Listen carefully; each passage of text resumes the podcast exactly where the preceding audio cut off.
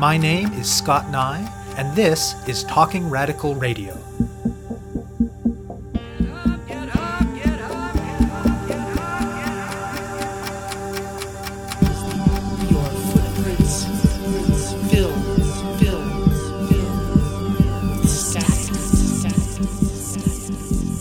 Hello, and welcome to Talking Radical Radio, where we bring you grassroots voices from across Canada.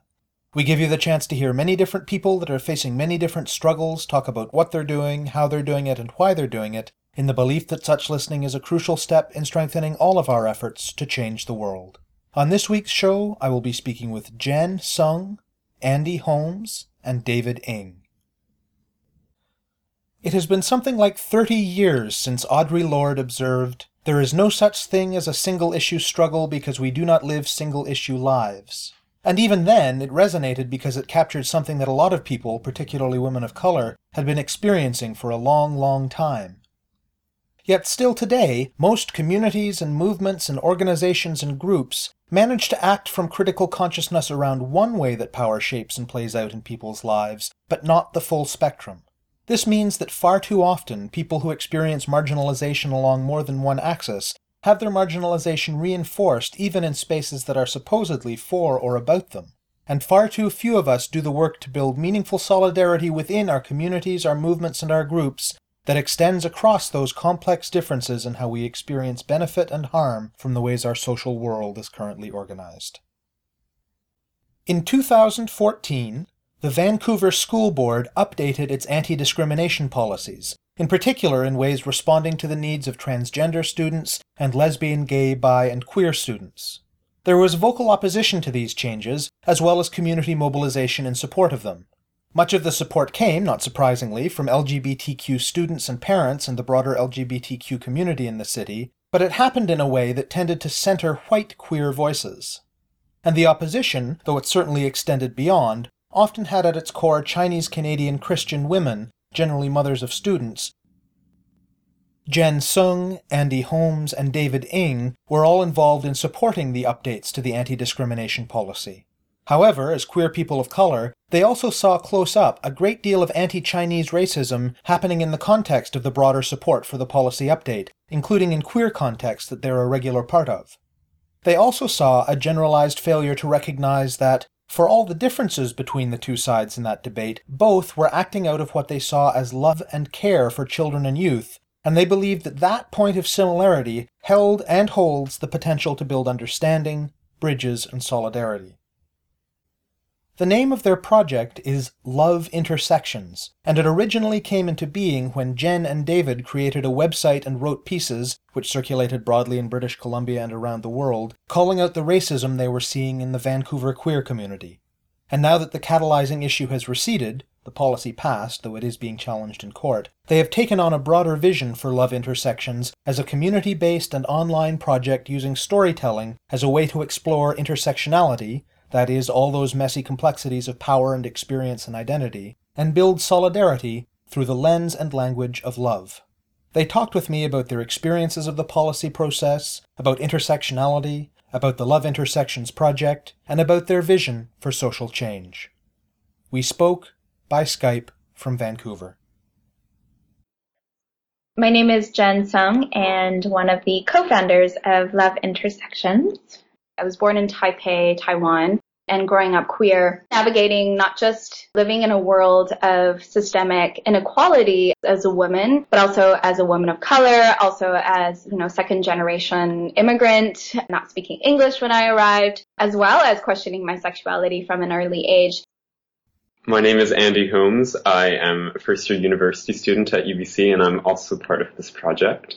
I actually first met Jen and out in schools and she was working delivering programs to high schools and dis- disclosure I identify as a queer individual I am gay and I remember I was sitting in this theater and I was just watching and and I remember the revelation of knowing that there are people that support you so that's how I have this connection My name is David Ng. I am also one of the co-founders of Love Intersections.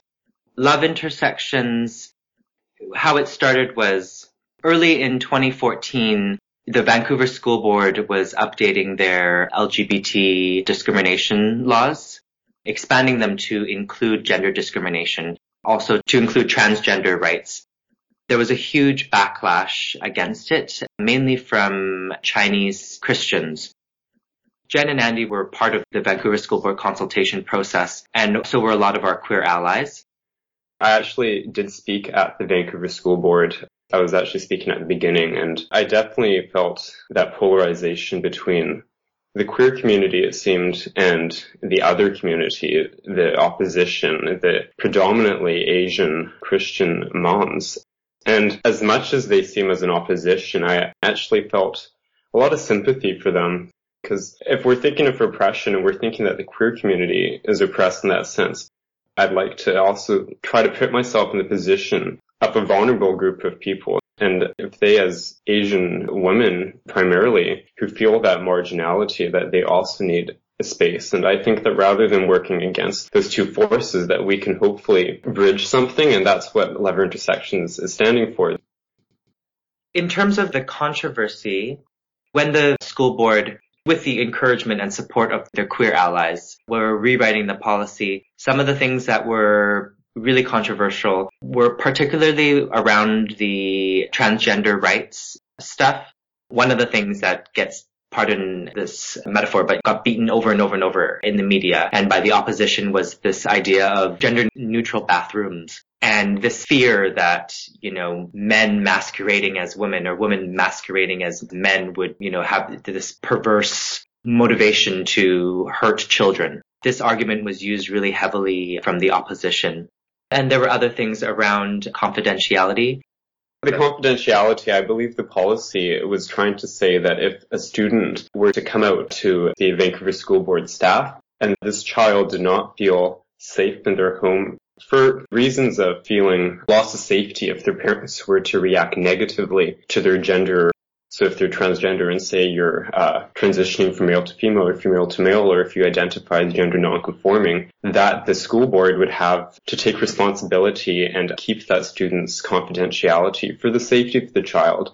And quite a bit of parents in opposition were saying that this was taking away their freedom to know their kids and that they felt that the Vancouver School Board was actually kind of taking over the rights of parenting. And in fact, this has actually turned into a legal case, I believe, that some parents are actually suing the Vancouver School Board Jen and I noticed that there was also another racist backlash against Asian people from within the queer community. And we were very angered by that and didn't know what to do.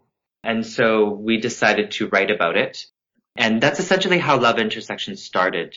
We started with two posts about the racism and our experiences of race within the queer community in the context of the Vancouver School Board policy update controversy.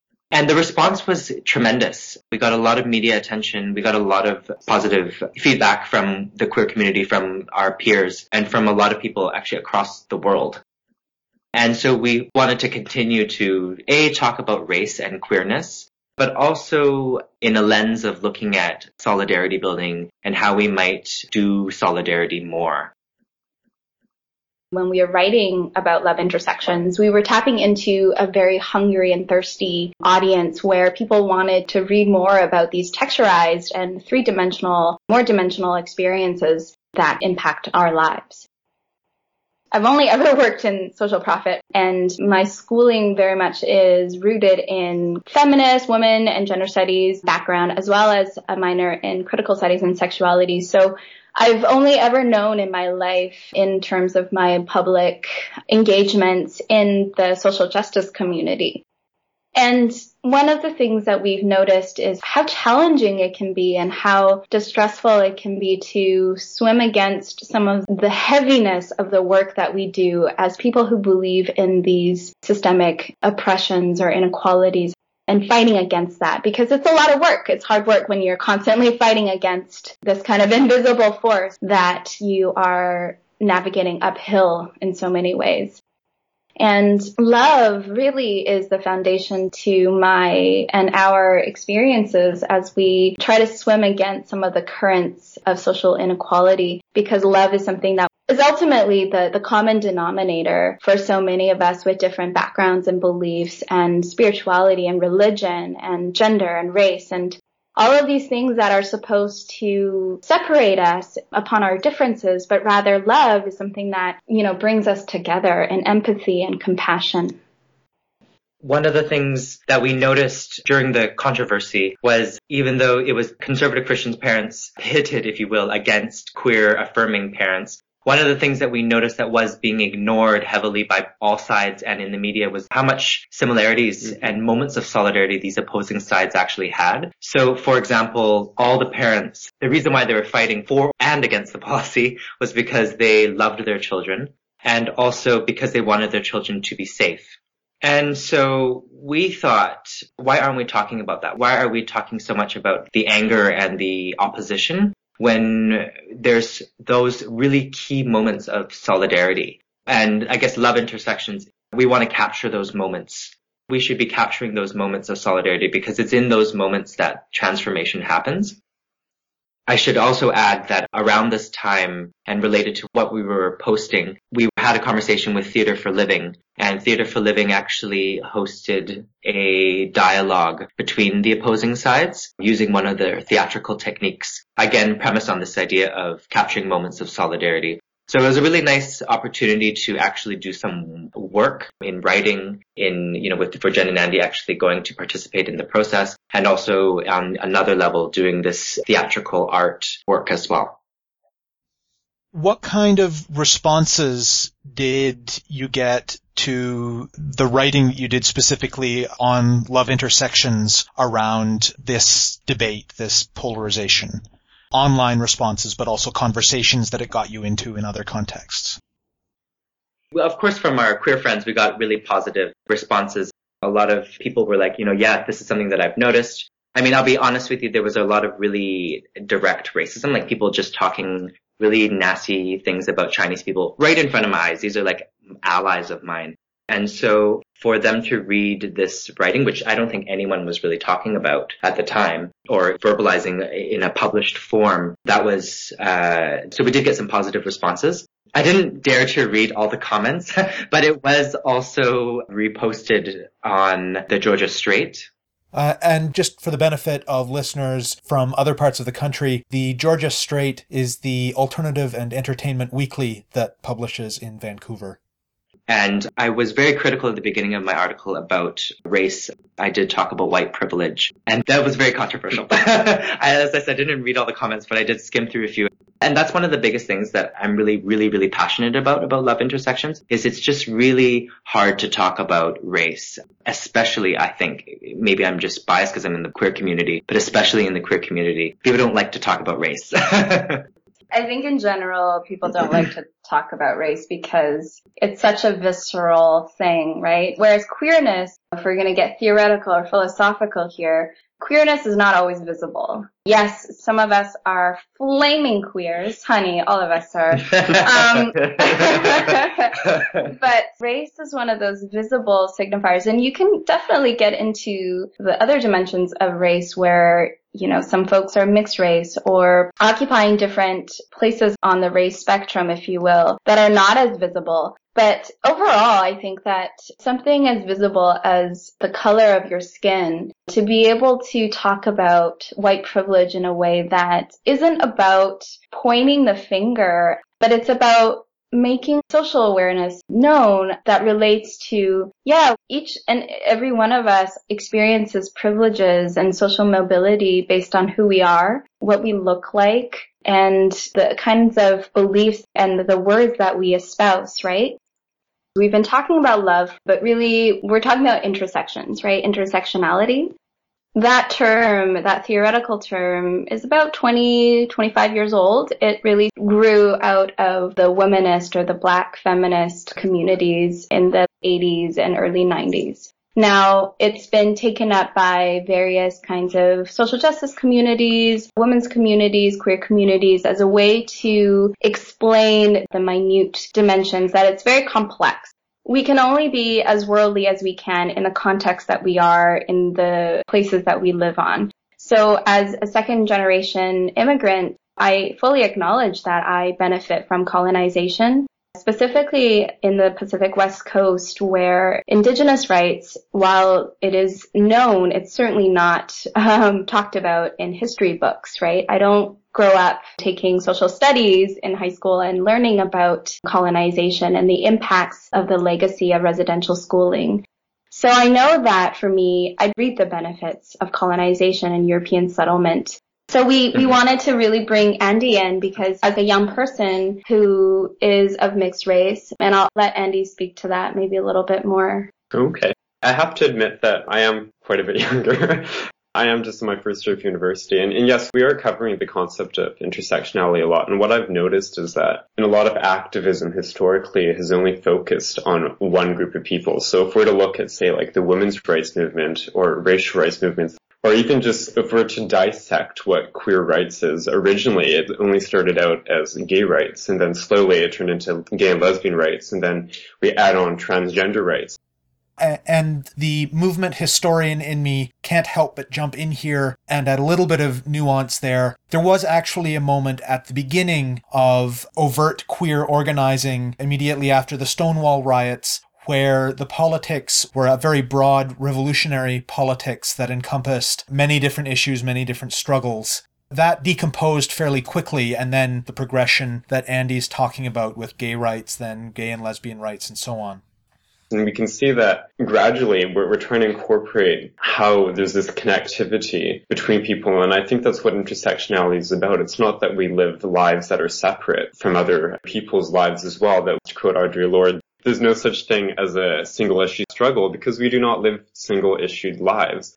And I do recognize that intersectionality does come at the possible implication of saying that, oh, we're all the same. But I don't really think that that's a fair argument because we're just trying to acknowledge that when we have individuals, and I think that David, Jen, and I all can speak on behalf of that. When we have racial or a gendered uh, aspect of our lives, on top of that, with the queer identity, that we can be discriminated technically for each of those issues. How can we possibly hierarchize our identity when we live those three dimensions or whatever five dimensions it may be that are all kind of inextricable from each other? Mm-hmm.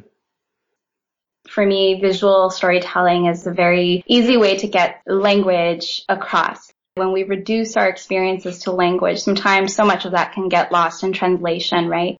I think this was a few months ago when I was trying to make intersectionality as kind of a theory or philosophy accessible for younger folks to understand, to wrap their heads around. And so I was just doing some Google research and literally I typed in dictionary.com and I happened upon this urban planner's definition of an intersection. It's very visual and I found it very effective in getting that concept across her definition of it from an urban planner's point of view is where two or more points intersect, and that's when the most accidents happen. So if we think about traffic, if an intersection is where the most accidents happen, then we can kind of apply that concept to how we interact with people on a day-to-day basis or with systems and schools and institutions on a day-to-day basis. And if that's where the most tension and the accidents happen, we want to spin that and make that into a beautiful thing. It's not a bad or negative thing.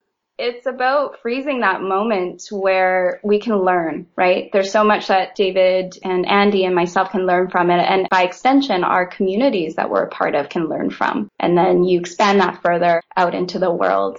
One of the really core things I think about Love Intersections is it's about storytelling. It's not about over intellectualizing theory, although of course, you know, theory is lived. And so uh, that's at the core of the concept of love intersections as well, which is also the same as the concept behind our video series that we're launching to again capture personal stories of intersectionality, of love, and those moments of solidarity and transformation making at the small points of our lives and in the bigger parts as well. Tell me in a little bit more detail about your vision for the site, for the project, now that the specific issue that you initially started around has receded a little bit. If we're looking at the analogy of traffic intersections, I think first we need to build some stop signs and just acknowledge that look at these different intersections and just dissect those and then work from there. I like to think that we're trying to build bridges and communities, that we're trying to not further the gaps, but to kind of like blend the gaps together to hybridize our identities, but still paradoxically holding on to what is our core and what is strong to us.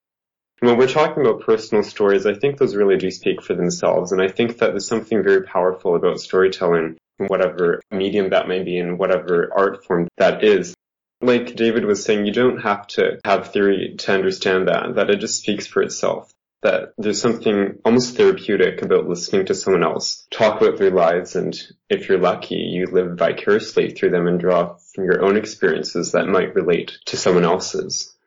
One of the things that I noticed in my own life and I would like to say that I've been an activist since I was 14. And I spent a lot of that as an angry feminist, if you will. And I noticed that if you really look at how behavior change happens, how social change happens, by getting into an argument with someone and proving them wrong never changes someone. It's capturing those moments of solidarity that does. I'll give you a, an example, and I wrote about this on Love Intersections. I was at a Chinese restaurant with my partner who's white. I'm Chinese. And when we sat down, the waitress gave him a fork and he was really, really offended by it. And we got into this thing at this restaurant where, of course, as the anti-racist feminist, I was like, you know, how dare you? I navigate this world as a person of color, you know, blah, blah, blah. That I have to deal with whiteness as the norm on a daily basis. And you have this one moment that you're not in the norm and you're freaking out. How dare you? And I went home that night and I just thought to myself, not to say that I was wrong, but why did I do that? If I'm trying to disrupt that moment of white normativity or racial normativity in the world, that was not the moment to do it. And I actually took the time to sit him down and apologize because that wasn't the right time to do it. I don't think that that was the right thing to do, even though in the critical lens it might have been. That's not how that change that I wanted to see would happen. And so by sharing that story and sharing these stories, I think we hope that that type of analysis or that type of illuminating of our lives can be talked about and how that relates to the bigger activism things, you know? Just that small moment in the restaurant that really related to huge anti-racist, white supremacist discourses. But it really comes down to those minute moments in our lives. And I believe anyways that those are the moments that change happens. So to answer your question, our vision is really to visually tell some of these stories that David and Andy and myself have experienced personally, as well as pointing a lens, a camera lens, if you will, to those that are navigating all of these different tensions and complexities in the city of Vancouver and point that camera lens to capture how different people live their different lives yet so interconnected in so many ways as they live their lives in the city. So that's our vision to really bring those stories together in a visual and very compelling way. I think it was articulated in one of the posts on your site in this way or in something similar to this way that one way of thinking about this shift in approach was from a focus on critique to more of a focus on dialogue, or at least some of the time more of a focus on dialogue. And we've talked a lot about that, I think, in the interview so far. But I was wondering if you see any limits or any weaknesses in that turn from critique to more of an emphasis on dialogue. I think that I've been careful about denying or pushing away critique and calling out, you know, the importance of that. I think there is a place for that. Even in my original post, it was, you know, part of love is also you know, there is hard love too. and so, yeah, we've incorporated that.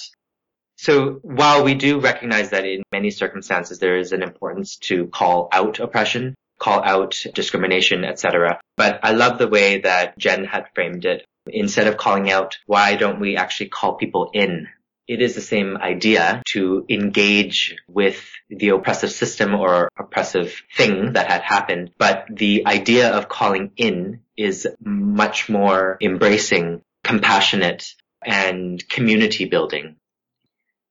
I certainly can't take credit for the concept of calling in, but definitely it really spoke to me as a way of thinking.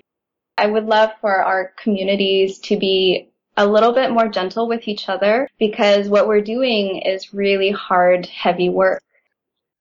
If things go well with Love Intersections over the next year, say, what do you hope you will have accomplished over that year? And what impact do you hope that the project will have had? I really like the idea of just raising more awareness of dialogue and getting the conversation started about intersectionality. And we're talking about bringing in the concepts of race and gender and religion and sexuality and class and whatever it may be and really using that as a framework in our activism and um, this as a concept this is what love intersections is standing for I think can raise to higher levels. This can get into how we, as vague as this is, govern ourselves in our interactions with other people. For me, two of the big things is the storytelling aspects. Sharing stories from people from the margins or sharing stories that aren't being shared that people can relate to and apply really tangibly to their lives. I think another really big one for me too is around this idea of mentorship. I mentioned that I started my activism when I was 14 and I was really fortunate because I had my feminist godmothers around me that really mentored me as a queer person. And I was really fortunate to have that, especially as a queer person growing up in a really conservative environment as well. And so I hope that this project and this model that we've put together really organically, that we can have that knowledge transfer and continue that. I also like to just mention that on a more individual level, I think we hope to inspire people who do live intersectional lives.